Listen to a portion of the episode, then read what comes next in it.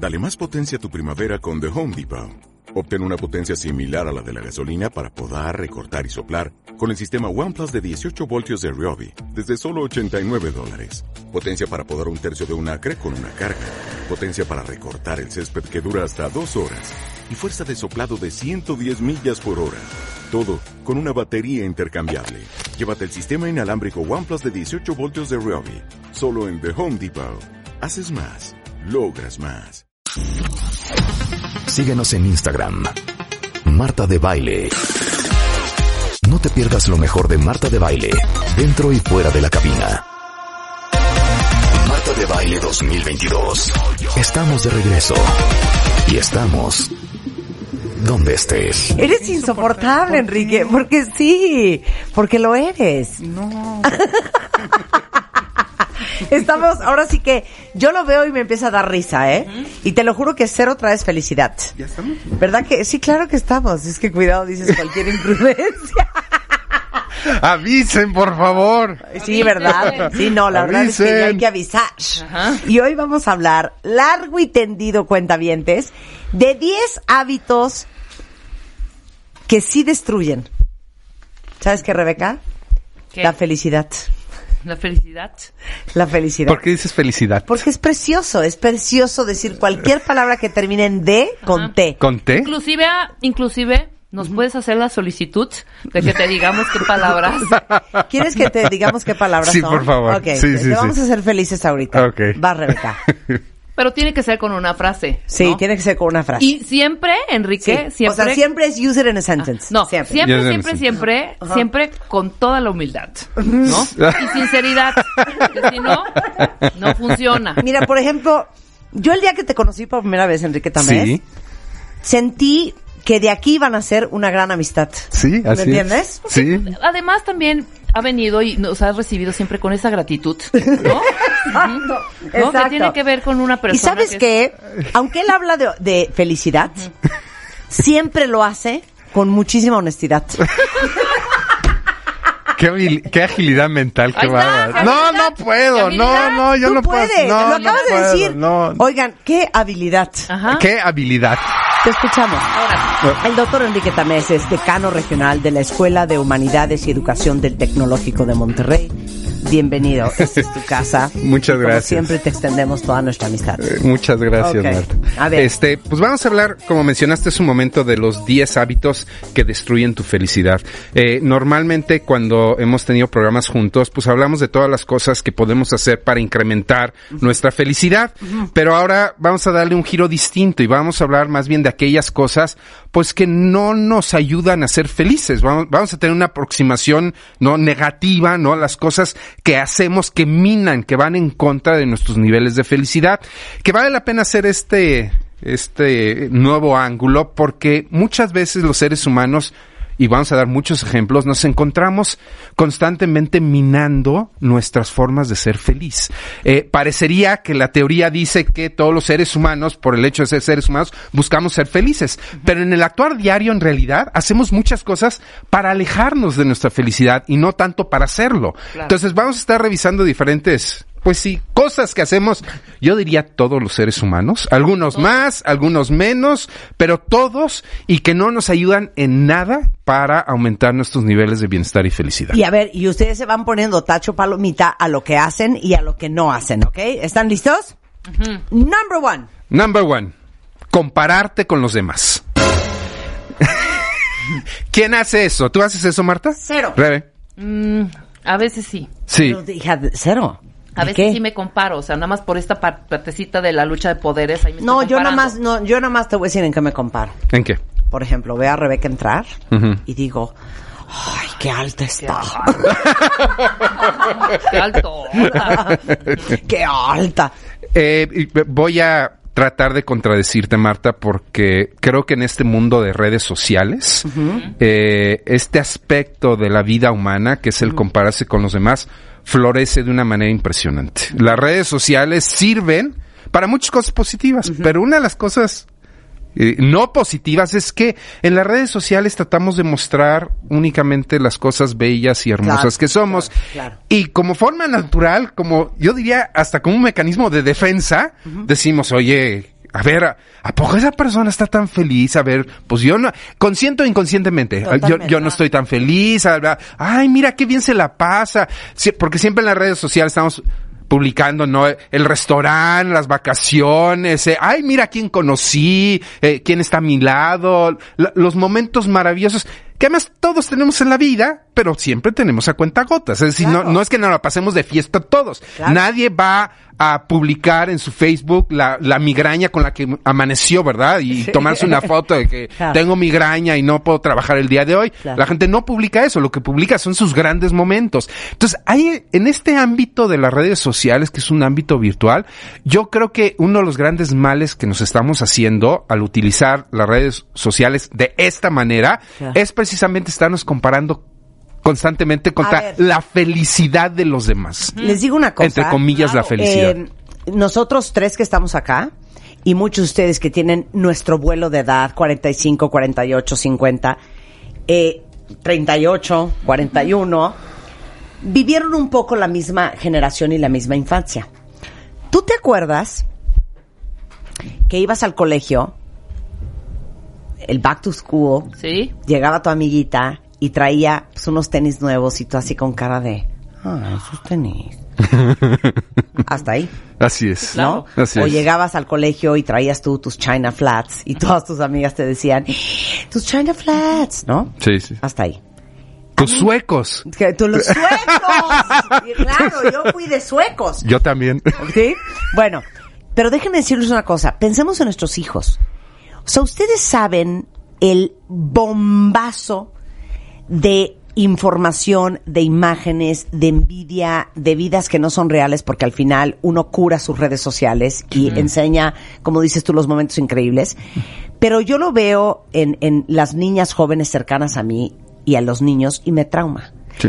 porque todo el día están accediendo en Snapchat, en Instagram, en Facebook, en Twitter, la vacación de la amiga que tiene más dinero que tú, la que es más guapa que tú, la que tiene mejor cuerpo que tú, la que es más popular que tú, la que le va mejor que tú, la que tiene una vida más increíble según tú que tú. Claro, el, más a- el mejor outfit. no, el mejor claro. outfit, la cosa nueva, el mejor esto, el mejor el otro. y eso es a lo que tiene, claro, hasta el novio más guapo que el tuyo. Eso es a lo que tienen acceso los niños hoy en día, 24 horas al día. Quiero ser. Imagínense haber Sí. crecido así. Sí. ¿Qué angustia? Que- y quiero ser crítico, Marta, porque yo creo que no únicamente hay una responsabilidad de los jóvenes, sino hay una corresponsabilidad de los adultos. O sea, quiero ser crítico y decir que nosotros adultos, como generación, creo que hemos un- hecho una, una mala chamba confundiendo lo que es crear mejores condiciones para que nuestros, alu- nuestros alumnos, nuestros hijos se sientan bien, con él no pasa nada, todo es hermosa, tú- hermoso, tú tranquila. Hay una confusión muy grande. Claro que yo quisiera que mis hijos vivieran una mejor vida de la que yo he vivido, Claro. pero no hay que confundir el hecho de que la vida está llena de problemas por el simple hecho de que es vida. Claro. Todos nos confrontamos con... Y esta vida de las redes sociales en donde de repente todo es bueno y maravilloso y no pasa absolutamente nada, me parece que los adultos alentamos el que los jóvenes piensen que lo único que vale la pena son los momentos maravillosos. Cuando todos sabemos por la experiencia que a veces los momentos más difíciles Claro. son los que más nos abonan al desarrollo de nuestro, Totalmente. de nuestro ser Totalmente, humano. Totalmente. Es más, cuando había una fiesta y tus papás no te dejaban ir, pues al día siguiente en el colegio, pues te decían, ay, estuvo bien padre y medio te contaban.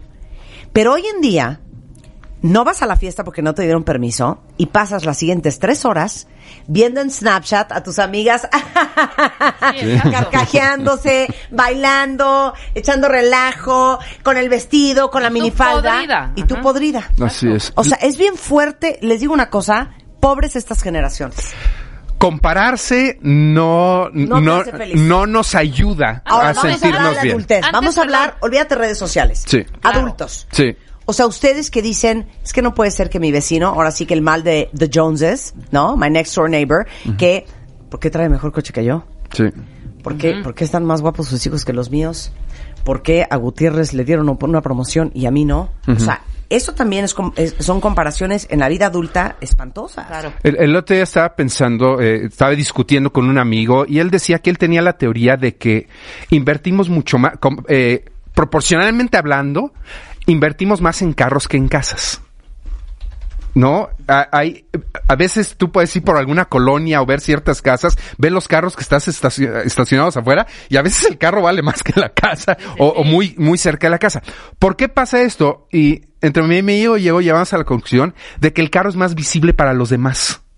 O sea, es, mucho más fácil que el, el otro te vea en tu carro que el otro te vea en tu casa. Entonces hay una razón para que tu carro sea algo, una mejor versión, claro, una mejor versión de ti mismo. Entonces, eh, por supuesto que no hay que circunscribir este fenómeno a la juventud.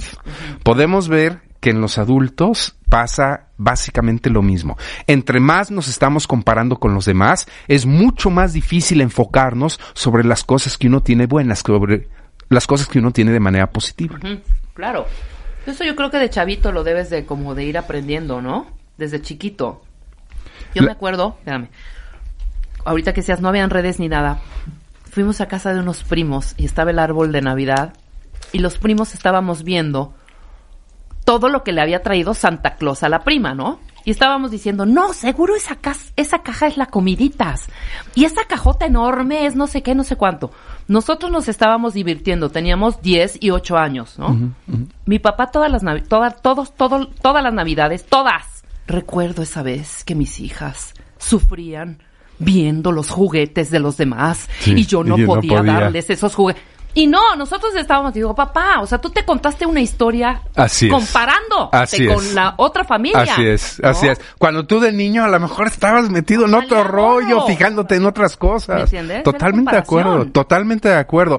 El, el, el hecho de recordar que en la infancia o cuando el día de hoy vemos a niños jugar, el hecho de ver que con las cosas más simples, llegan a estar muy contentos y felices, es algo que vamos retroalimentando socialmente de manera negativa. No, es que necesitas tener esto para estar contento, este juego muy sofisticado, este carrito más grandote, este bien material que me va a ayudar a sentirme mejor. Es una proyección del adulto al squinkle. Muchas veces los squinkles, con tal de tener a su amigo afuera en la calle jugando algo, es más que suficiente para pasarse la bomba. Miren, nosotros hacemos un esfuerzo sobrehumano en este programa porque no nos idealicen, ¿eh? Y por ser transparentes y ser bien honestas con quiénes somos y quiénes no somos. Porque es horrible idealizar a alguien a quien admiras y creer que es perfecta, que todo le sale bien, que qué increíble, que tiene lo mejor de todo, que todo le sale bien, que no tiene problemas, porque eso no es cierto. Y vendernos como personas públicas así sería hacer un disservice para la gente. ¿Tú, ¿Tú no eres perfecta, Marta?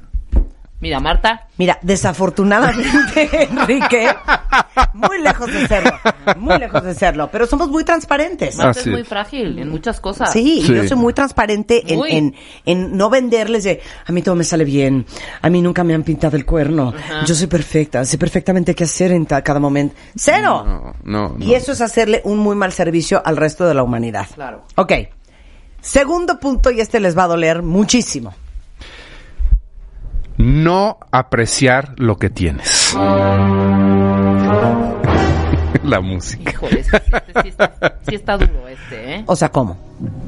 Eh, hemos, hemos caído en la provocación de pensar que aquello que uno tiene o que uno es no es suficiente.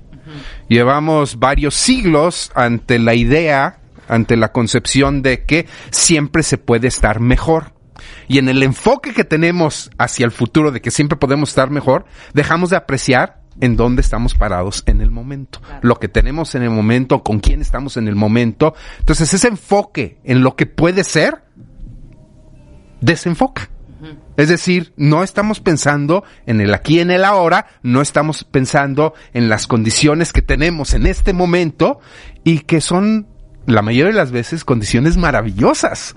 Eh, cuando pensamos a lo largo de un día, la mayoría de los seres humanos, vamos a pensar en la Ciudad de México, vamos a pensar en el país, pues la mayoría de las veces, la mayoría de los seres humanos estamos teniendo un buen día. Tenemos momentos difíciles, complicados, de repente el tráfico, el trabajo, el jefe, pero cuando hacemos un recuento, pues vemos que la mayor parte del tiempo no nos está sucediendo ninguna tragedia. Claro. Y sin embargo, la tragedia sirve para echar a perder todo lo que hemos construido a lo largo de un día o a lo largo de una semana. Claro. De hecho, de las cosas que a mí más me ha impactado en este programa, es una vez hace mucho que tuvimos un programa en donde estábamos hablando de testimonio de gente que había sobrevivido el cáncer. Y las tres personas que estaban aquí en el estudio Cuentavientes dijeron, literal, ¿eh? Lo mejor que nos ha pasado es tener cáncer. Sí. Y todos nos quedamos así de, ¿de qué estás hablando? Y todos dijeron lo mismo. El cáncer nos ayudó a ver la vida de una manera en que nunca lo hubiéramos podido ver antes. Y claro, la gente que está al borde de la muerte, la gente que se escapó de morir y no se murió, la gente que le dio cáncer y sobrevivió, te dice un poco esto.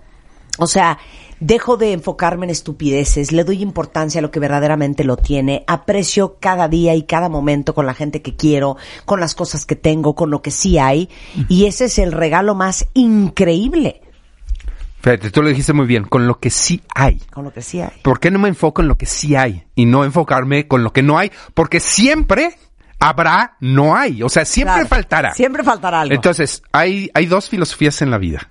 Pensar desde la escasez o pensar desde la abundancia. Si pensamos desde la escasez, siempre va a hacer falta algo. Si pensamos desde la abundancia, siempre vamos a tener todo lo que necesitamos. Bueno, entre risa y risa, pero lo hemos dicho muchas veces, cuando se vean en el espejo y digan, no puedo creer mis caderas, o no puedo creer mis chichis, o sea, ya, de veras, ya, Mi ya al piso. Mi- nada más piensen que podrían no tenerlas. Claro. Así es, así es. Y vamos en el punto número tres. Dejar que el miedo o el odio te controlen. Uy. Uy, ahí se nos apuntan varios, ¿eh? Eh, A eh, ver. eh, déjame echar un rollito. Durante la mayor parte de la existencia humana sobre este planeta, estas emociones negativas como el miedo, la angustia, le han ayudado al ser humano para sobrevivir.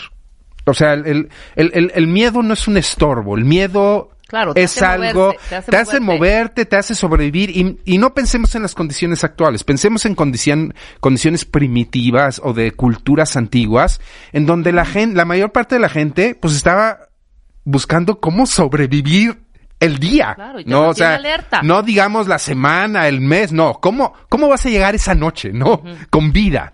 Entonces, hay que entender que en esa situación en la que han vivido la mayoría de los seres humanos a lo largo de la historia, pues sentimientos como el miedo y la angustia, la paranoia y pues son sentimientos que le han ayudado al ser humano a sobrevivir. De hecho, yo diría el, el- el ser humano que es más miedoso es más precavido y pues ser más precavido es el que sobrevive. Y esas, esas emociones genéticamente se van transmitiendo. Claro. Ahora, Claro. hoy en día podemos decir que muchos seres humanos, no todos desafortunadamente, pero muchos seres humanos sobre el planeta Tierra el día de hoy, pues no, no no tienen que preocuparse de cómo sobrevivir en la noche. Damos casi, casi por un hecho. Oye, no únicamente que vas a llegar en la noche, sino a la semana, al mes, y pues la gente muy afortunada puede planear en años. Es decir, vives una circunstancia muy distinta. Y sin embargo, esos sentimientos del miedo, la angustia, siguen estando muy presentes. Claro. ¿Por qué? Porque son parte de nuestro DNA, porque son parte de nuestra constitución esencial como seres humanos. Entonces, el hecho de decir que el miedo o el odio nos controlen, primero, hay que reconocer que no tiene nada de extraño.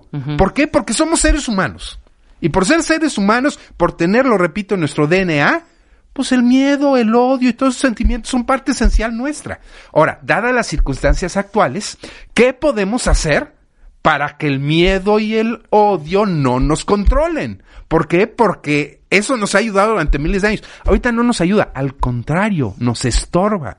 ¿Cuántas, en, en- cuántas veces nos podemos encontrar en la cotidianidad que algo nos da miedo y que no tiene por qué darnos miedo?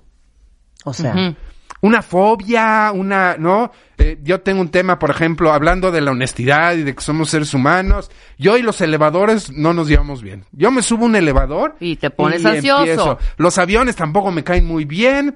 Eh, desde chico me detectaron agorafobia, ¿no? Entonces, de repente estos espacios grandes donde hay mucha gente me ponen muy ponen mal. mal. Sí, claro. me pone. Ahora, ¿qué me va a pasar? No va a pasar nada. Nada. No, no me va a pasar absolutamente nada. Sin Oye, embargo, esas circunstancias eh, lo dominan a uno. Oye, el miedo al fracaso, cuentavientes. Claro. ¿Cuántos de ustedes no se han aventado a hacer lo que quisieran hacer o lo que saben en su alma que tienen que hacer porque les da pavor fracasar? Y con el pavor al fracaso viene el otro gran pavor del ser humano, que es el pavor al ridículo, a, a ser juzgado, a ser rechazado, a, A no ser mal. aceptado y que digan, te lo dije, eres un imbécil, pues ¿para qué vas a poner un negocio si tú no sabes de eso? Así es. Entonces, esas, esta, esta combinación de factores, a muchos de ustedes a lo mejor los tienen paralizados. De qué miedo que no me salga el cuento. Qué miedo tomar una mala decisión. Qué miedo este cometer un error. Y, y si el miedo no fuera suficiente, viene su pareja, el odio. Regresando del corte, siete cosas, cosas más, siete hábitos más, siete cosas más, siete hábitos como en- más. En colombiano estás Exacto, hablando. que destruyen la felicidad. Con Enrique Tamés en W Radio. No se vayan.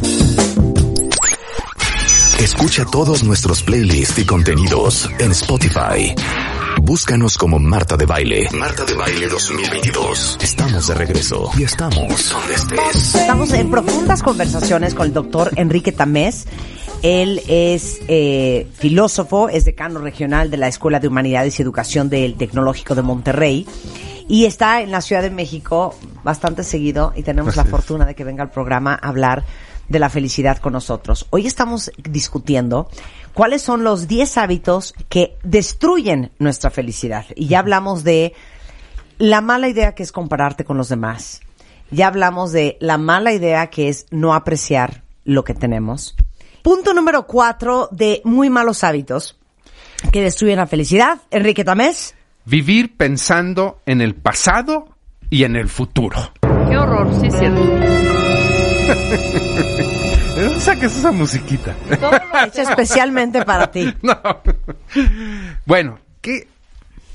Eh, a ver, va- vamos a empezar por lo positivo. El, toda esta, yo creo que es una moda, toda esta moda que, que viene en los últimos años de, de estar en el aquí, en el ahora, el famoso mindfulness, ¿no? La meditación que nos ay- ayuda a estar presentes.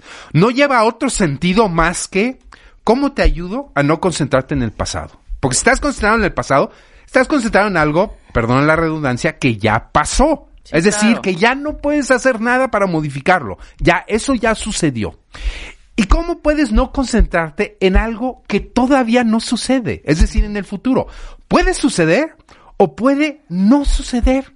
Si nosotros estamos pensando en, híjole, el fin de semana, si estamos pensando en el viaje, si estamos pensando en el...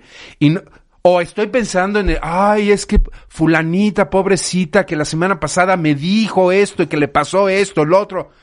En el último lugar en donde uno está es aquí. Aquí. Aquí y ahora. Es ahora, que es además lo único real que tenemos. Lo único real es lo que estamos viviendo en este momento. Si en este momento aparece un temblor y se caen estas cosas encima de nosotros, o sea, lo único que habremos tenido es lo que estamos viviendo en este momento. No hay más. A mí me encanta la frase que dice, el pasado, por favor, usted no lo utilice como sofá, utilícelo usted como trampolín. Exacto. Y les digo algo, muchos que viven aferrados al pasado, porque ¿cómo se me va a olvidar lo que me hicieron? ¿Cómo se me va a olvidar lo que me pasó? ¿Cómo se me va a olvidar la grosería de esta persona? Las cosas que a uno le pasan en la vida son para aprender, uno toma la lección, agarra eso, lo pone en un sobre y lo mete en el cajón de los recuerdos, punto y se acabó y sigues para adelante.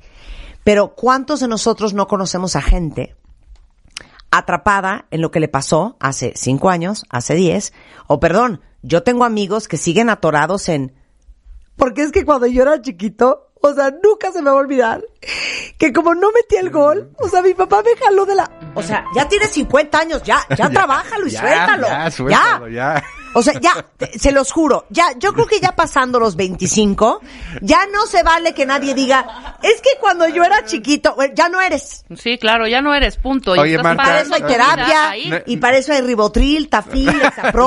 No, no, no. O sea, ya, eso ya no. A ver, nuestra sociedad nos ayuda, nos ayuda. No es 25. Somos adultos a partir de los 18 años. O sea, Ay, 18 estás a- muy bebé No, todavía. no, no. A los acuérdate- 18 años. Oye, a los 18 tenemos yo una- empecé a ir a terapia.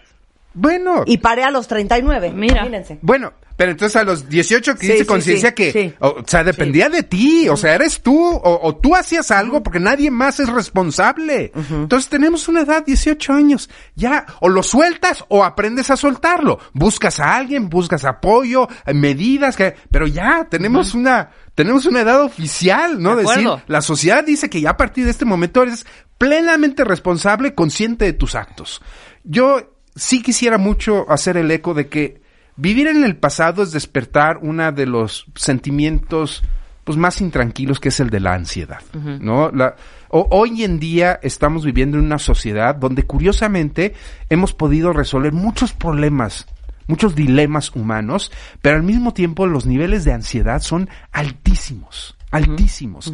Eh, vemos en los estudiantes, vemos estos estudios famosos, por ejemplo, en Harvard, en donde gente, imagínense, jóvenes privilegiados, estudiando en Harvard, la- una de las mejores universidades del planeta, y viven en la angustia y en la ansiedad total. ¿Por qué? Porque no saben entender que en el lugar en el que están en ese momento es el mejor lugar posible.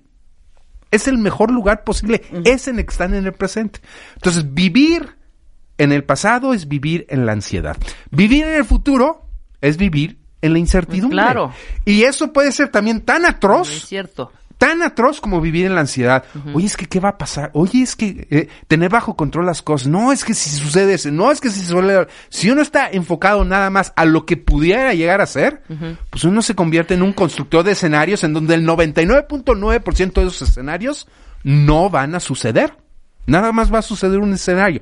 Y para saber cuál es ese escenario, peor tantito, para saber si ese escenario va a ser el bueno, porque a veces estamos deseando que pase algo que cuando pasa nos damos cuenta que no era lo que esperábamos. ¿Cuántas veces estamos A ver, claro. ¿Cuántas veces estamos acomodando las cosas? De que es que voy a hacer que suceda esto y esto y esto, esto, porque va a ser maravilloso, porque va a ser extraordinario. Y en el momento en que sucede, nos damos cuenta de que para nada, no era lo que esperamos. También a veces evitamos un futuro, evitamos un escenario. No, es que si pasa esto va a ser una tragedia, me voy a sentir arreglada. Y de repente sucede y nos damos cuenta que Que no tiene pasa nada y de no pasa nada. O sea, inclusive tratar de concentrarnos para que suceda lo que queremos que sucede puede ser un gravísimo error. Punto número 6, y este no saben cómo varios se van a apuntar porque vivimos en un país tan culpígeno, Sí. pero el punto número 6 es... Dejarte atrapar por la culpa. Ay, se me había olvidado la, el colofón. Dejarte atrapar por la culpa y dejar que muchas de tus decisiones y te- de tus emociones y de tus sentimientos se definan por la culpa es una de las peores cosas que podemos hacer. Eh, voy a hacer eco de lo que mencionaste, Marta. No sé si ibas por esa, por esa vertiente Sí. y me corriges si no. Sí. Eh, el decir que vivimos en una sociedad muy culpígena, eh, pareciera ver que hay una responsabilidad aquí de la, de la religión, ¿verdad? Hay, eh, lo hemos comentado aquí en el programa varias veces, hay diferentes índices en el mundo que muestra que el, el sentirte en- con una causa superior a ti te abona tu felicidad, es algo positivo, ¿no? El, el el- llevar una vida religiosa, no forzosamente creer en Dios, pero el llevar una vida religiosa te ayuda a incrementar tu felicidad. Sin embargo, tenemos en este país una experiencia en donde parecería ser que la religión se centra o se concentra más en la parte culpígena y no en la parte salvadora. Claro, claro. Es decir, eh, para, para hacer este, mi comentario muy visual, eh, normalmente en el discurso de una iglesia católica, eh, lo que, lo que domina, que a lo mejor no debería ser, pero lo que domina es el Cristo crucificado, es el Cristo Claro. castigado, es el. Cristo que, no, que, Sufrido. que sufrido, Claro. ¿no?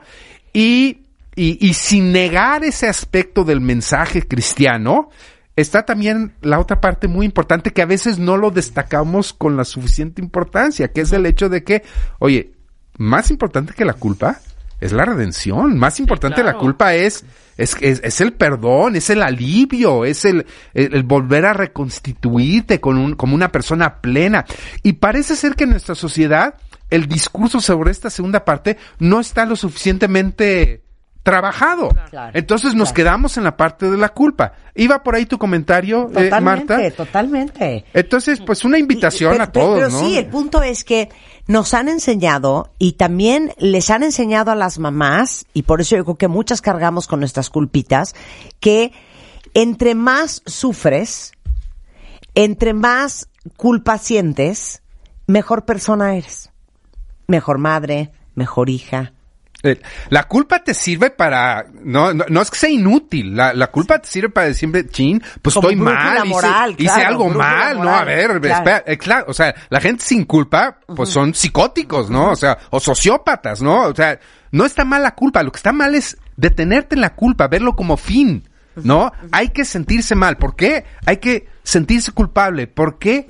Porque eso, como tú dices, me va a hacer una persona mejor. Por Perdón. el hecho de sentirte Claro, mal. ¿Cuántos de ustedes no conocen gente que oficial están adictas al sufrimiento? Que les trastorna sufrir. Y que cada vez que les pasa algo desafortunado, no importa si no le aceptaron la tarjeta de crédito en el súper o se les murió el perro, en el fondo sienten una alegría por todas las agendas y efectos secundarios este que trae de bondad y conmiseración de los demás una persona que sufre mucho. Ok, ahora sí quieres ir el 7. Ahora sí ya. No, quiero el Que- ocho. Quería sacar El tus ocho, el trapitos. ocho, Quiero el ocho, 8, el ocho. quiero el 8. El 8. ¿Por Quiero qué no el ocho. 7? Porque el siete es típico, claro. Ay, no te sí, claves, te claves en las huir. cosas materiales, ya. Eso ya, No, lo eso ya lo sabemos. Rodearte de personas tóxicas. Sí, claro. Y con esto voy a agregar esta música de fondo. A mí me dicen, oye, ¿por qué bloqueas a gente en tu Instagram? ¿Y por qué me sacaste de tu Twitter? Les digo por qué. Por tóxico. Por tóxicos. Porque yo no quiero gente tóxica alrededor mío. No, o sea, no, no te hace bien. Pero, ¿cómo- Tus cómo redes le- sociales es tu casa. ¿Cómo le haces? No quieres en tu casa gente que Pero, no, a ver, Marta. que no te hace bien. ¿Cómo le No, haces si para quieres en tu distinguir gente- en una casa persona gente tóxica? que escupa, punto, Se o vomite, punto. No, no, no. Una espérame, cosa es que te, terminar. hay gente que te dice cosas fuertes, Sí. que te hacen Por eso. críticas. Por eso, ¿cómo distingues a una persona tóxica de una crítica? De, de No, es que te se les gusta, de que te El choice incomoda, of words. pero que te hace No, pensar. las palabras que usan y todo. O sea, hay gente que me escribe de, oye Marta, este, no estoy de acuerdo con eso, me parece que es bien importante aquello, e independientemente de que, por ejemplo, eres una persona con una carrera extraordinaria, que has ayudado a tanta gente, pienso que a lo mejor podrías saber, ¿ya sabes? Eso no lo voy a borrar.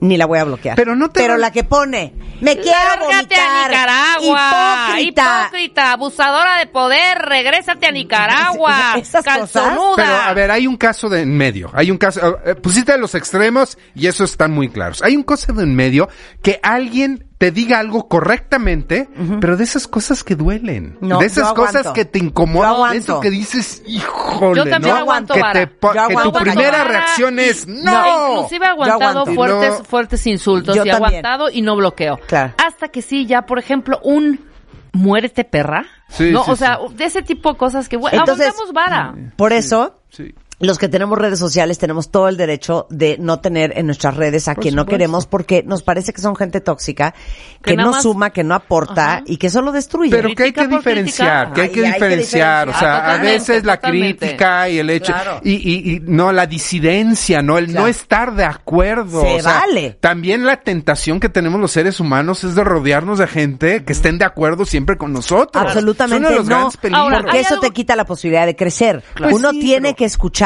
y uno tiene que estar abierto, pero la gente que lo escribe de un buen lugar y eso se nota. Pero el que te pone muérete perra, Sí, no, no, no. Ahora traen una modita, No, espérame, no, no. una modita de creer que el insulto te pusieron es... muérete perra. Me pusieron, no, a mí me encantó uno que me dice, que estaba yo poniendo que iba yo a ir a pagar mis impuestos y me pone una persona, pues velos a pagar copia barata. Copia pirata de Marta de Baile. copia pirata. Esa- esos, esa esos no los aguantas, por güey. supuesto. Eso los Eso se agradece, O otros, ¿no? este Patiño, eres la Patiño de Marta de Baile. Yo sé, ya quisieras una vueltecita con, ¿sabes? Esos no, esos, ¿sabes? Pero ya meterte con este rollo, ya con tu No. integridad, No, es horrible, no. ¿no? No, no. Uno. Y dos, ahora resulta que es un insultazo decirme anciana. o sea, ¿estás de acuerdo? Así de cállate, anciana. Anciana. O sea, es un insultazazazazo. ¿no? Pero sí vas definiendo. O sea, personas tóxicas, lo puedes, tanto en redes sociales, perdóname, hasta en tu casa, ¿eh? Igual tu marido, o Eh, tu papá, sí, sí, o tu mamá, o tu hermano. Hay gente que te da y hay gente que te resta. Claro. Y los seres humanos tendemos, ¿no? A buscar a la gente, pues, que nos da, ¿no? El, el efecto heliotrópico le llama Kim Cameron, eh, eh, de la luz, de las flores, ¿no? ¿Qué es lo que hacen las flores? Buscar el sol. ¿Qué es lo que hacemos los seres humanos? Pues buscar a las personas Ay, qué bueno que, brillan, escuchan que este programa. Y que tenemos tan buen rating porque significa que buscan tu sol, tu solecito, tu Así- clorofila. Así que yo ya me ardija. Tuiteé una foto, una foto muy artística, la verdad, este, ayer, y la puse en mis redes, y yo estoy eh, sacando humo de la boca, ¿no? Gente que no me sigue, gente que me sigue sabe, sabe eh, que soy adicta al cigarro, que fumo.